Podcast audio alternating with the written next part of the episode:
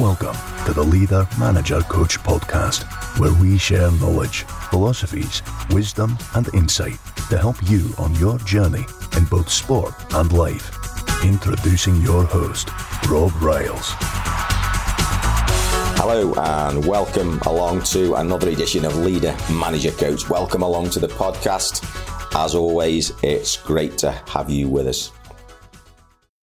If you're uh, one of our, our new listeners, a very, very warm welcome. And if you've uh, been listening to a good few of the podcast episodes, I hope you're enjoying them. Love to know your feedback. Leave us a review and let other people share in the genuine knowledge and philosophies and wisdom that we uh, we share on Leader Manager Coach.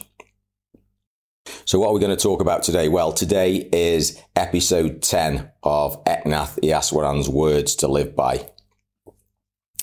And as always, I'm astounded at the amount of phenomenal but simple philosophy that this man puts over in such a beautiful way that's so applicable to our working lives. And as you know, this podcast has a very strong sporting bias, although, as I say many times, the principles of success, no matter what your area of life, no matter what your niche, whether it's your family, your business, your own personal life, or as a coach, professional coach, grassroots, a leader, a manager in elite sport, elite football, the principles, as far as I'm concerned, are no different. The details may be different and the arenas, but the principles run through it all. And that's how, how we go about sharing what we do on Leader Manager Coach. So here we go from Eknath Easwaran, number 10. Number one, he talks about is patience. Do not underestimate how powerful patience is. I think one of the very first books I ever read on self development, if I can use that term, was by a guy called M.R. Kopmeyer, K O P M E Y E R. And one of the chapters in that book, and I think that this read was probably about 40 years ago, maybe not quite 40 years ago, but 30 to 40 years ago, was patience power. And I don't think there's any greater time, there's any greater moment of teaching than the one we are currently in. And I don't wish to go on about it, but we are recording this and we are living through at the moment the height or certainly the the ravages whether it's the height or not i don't know of a pandemic and there are so many things that people want to do things that people wish to do try to do want to achieve and the restrictions that are in place are holding many people back. And it is a testament to people's patience that they're able to see things through. And without a doubt, this is a great test of patience. There is nothing great in life achieved without patience because nothing of value, as far as I'm concerned, comes quickly. If it comes quickly, it may come quickly after 25 years hard work. As some famous rock star said, I suddenly became an overnight success after 25 years hard work. But that is patience. And we need to be patient with ourselves and patient with those we care for, those we lead, and those who are around us if we are to facilitate success and to get the best out of everybody. Number two, Develop the habit. This is powerful. It's not easy. It's difficult and it's counterintuitive. But develop the habit of leaning into challenges. You can develop a mindset that says, aha, here is a problem. Here is a challenge. And what I will do is I will face it. I will step into it. I will push into it. I will work at it. I will look at it. I will analyze it. I will poke it. I will prod it. I will really have a go at dealing with this. Because ultimately, that challenge is the way. As Ryan Holiday puts it, the obstacle is the way. The longer we look at it, the longer we sidestep it, the more we sidestep it, the more we try and go round it. Um, and that's not to say we should go looking for trouble. It's just a way of dealing with things that keep popping up in our lives. If things keep appearing in our lives, which have a similar vein, it means we probably need to address something. So get into the habit of leaning into challenges and get your people, your players to lean into challenges. Get them to have a, a challenge, challenge, challenge mindset. Challenge the challenge, you know? And uh, let's see how many of them disappear in the first instance. Number three, Eknath Easwaran reminds us of the highest level of living, and that is interdependency. I don't know how many of you can relate to this, but how many of you were brought up and certainly when you decided to embark upon your, you know, you start to have those conscious thoughts and, and you, you grew up as a child and you went from something called dependency where you were physically, financially, and all the rest of it dependent upon your carers, parents. And then we develop into adolescence and we become, hopefully, if we have the physical ability to do so, and we are blessed with those facets, we become independent. And some of us stay at that level. It's easy to think that, great, you know, I've moved on, I don't need uh, other people now, and uh, I can work, I can do this, I can do that, I can be independent. Well, the great thinkers, among them Stephen Covey and certainly Eknath Easwaran, talk about interdependence, where the greatest level of living is where we use our own independence and our own self will, and we use it in conjunction successfully and harmoniously with other people so that we achieve great results. I have to hold my hand up and say this is something that I've really struggled with. It hasn't come easily to me. And I certainly believe I have a long way to go in the fact that trusting and letting go of a, of a, a desire to micromanage and be in control and be in, in, in, in charge in a certain kind of way is something that I've had difficulties with. But interdependency. And if you are about creating a great team, as last week's episode we talked about with Dr. Pippa Grange, if you're into that, then one thing you need to develop is that ability to be interdependent. Next one. Eknath Easwaran reminds us that ultimately, as a leader, as a manager, as a coach, as a facilitator, as a guide, we are here to serve. We are not here to be served. We are here to serve. And the greatest question, or one of the greatest questions you can ask yourself is on a daily basis, even on an hourly basis, is how may I serve? It's profoundly powerful in your own niche, in your own area, as a parent, as a coach, as a developer, as a leader, as a manager, as a creator. How may I serve? The more you serve, the greater, according to Emerson in his essay on compensation, will be your remuneration in whatever form that is comes in many, many different forms, as we know. Excuse me. How may I serve? And part of that service, as we've already talked about, involves self sacrifice. It involves giving up what you want to do to help other people. And if you're into creating great teams, if you can help 11 other people, if we're using a football team, for example, just the first 11 on the pitch, 11 other people to be the best they can be by giving up yourself or what you want to achieve personally, but help them, you will have achieved success if that is what you want to do. 25 if it's a whole squad, whatever it is. How may I serve? Next one be unwavering on your fundamentals. We talked about this on a previous podcast. The title of that podcast, if you want to go and have a listen to it, and it's based on a lot of work that Ryan Holiday does with his Stoic philosophy, is what is your life built on?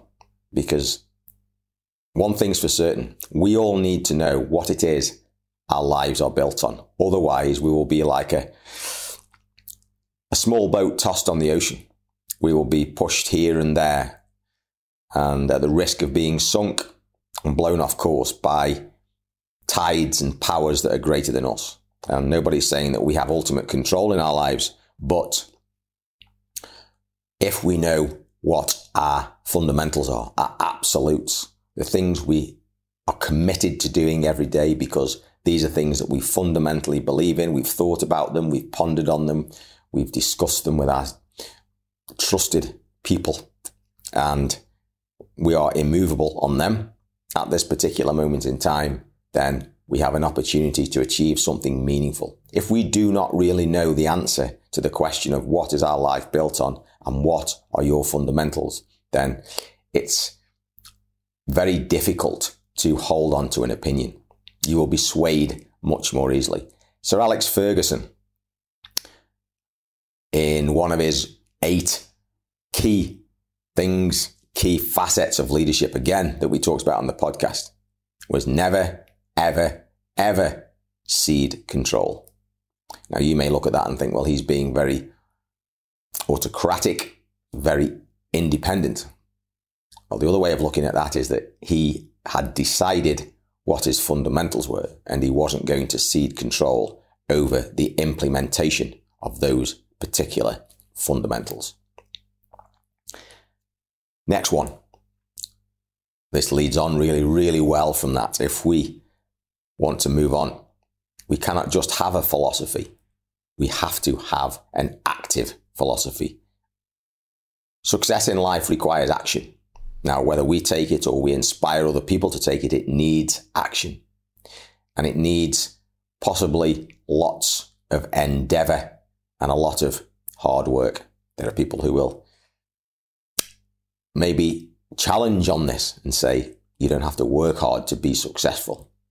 Well, let's maybe leave that discussion for another day, but I certainly believe that you have to have put in the hours, whether that's thought processes, analysis, actual physical work, or communication work, or the development of some certain skill in order to achieve an objective. And it will probably take many, many, many more times and an awful lot longer than you actually think it will. How many times have you been involved in a project and you've set yourself a goal, you've set yourself a target and said, right, we'll do this, we'll do that, we'll do the other, and we'll be here by this week, that month. And you get there and you're almost nowhere near it. Big goals take lots of time. And one of the things we need to do is we need to put action in. The journey of a thousand miles, as they say, begins with one step. Leading on from action, and again from the Stoic philosophy, that is what we have control of, the action. Eknath Easwaran reminds us for peace of mind, for successful living, successful leadership, we have to be detached from results. If we are not detached from results, we will be like the football manager who crows and moans and complains and is not the individual we aspire to be. Easy to moan, easy to complain, easy to criticize, not easy to be detached. It is a level of above, a level above, should I say. Be detached. Next one. Remember that your life, the quality of your life will be dependent upon this particular thing. And what is this particular thing that is so powerful? According to Eknath the Easwaran, it is our attention. Whatever it is you put your attention on will grow. It will develop. It will evolve, it will get bigger and become more powerful. It's like digging a channel. First of all, you have a fleeting thought. And if you have that fleeting thought a few times, you will maybe verbalize about that thought. And that's a little bit like just scraping a small channel in the ground. And if you discuss it or you write it down or you ponder on it, then that that's like making that channel channel a little bit deeper so that when it rains when more thoughts come you can get a little channel of water that flows through that. And if that's repeated time and time again and day after day, that can become a stream and in the analogy can become a great raging torrent and a river. That is where the action comes from. And that is how things are created with attention. So be very, very aware of where your attention goes during the day. One of the most amazing books, and uh, Brian Johnson talks about this, is he puts this in his top three, which is a very, very powerful statement considering what an awesome creator uh, of knowledge this man is, Brian Johnson. He talks about Cal Newport's book, Deep Work, as being in his top three of all time. That's how powerful it is. And I totally agree with him. Your attention is your power. Okay, just uh, getting towards the last few. Remember that whatever happens, everything is connected. So, you know, if that's why selfish acts, as a Eknath Easwaran reminds us, will never have the positive effects that unselfish acts have because everything and everybody is connected.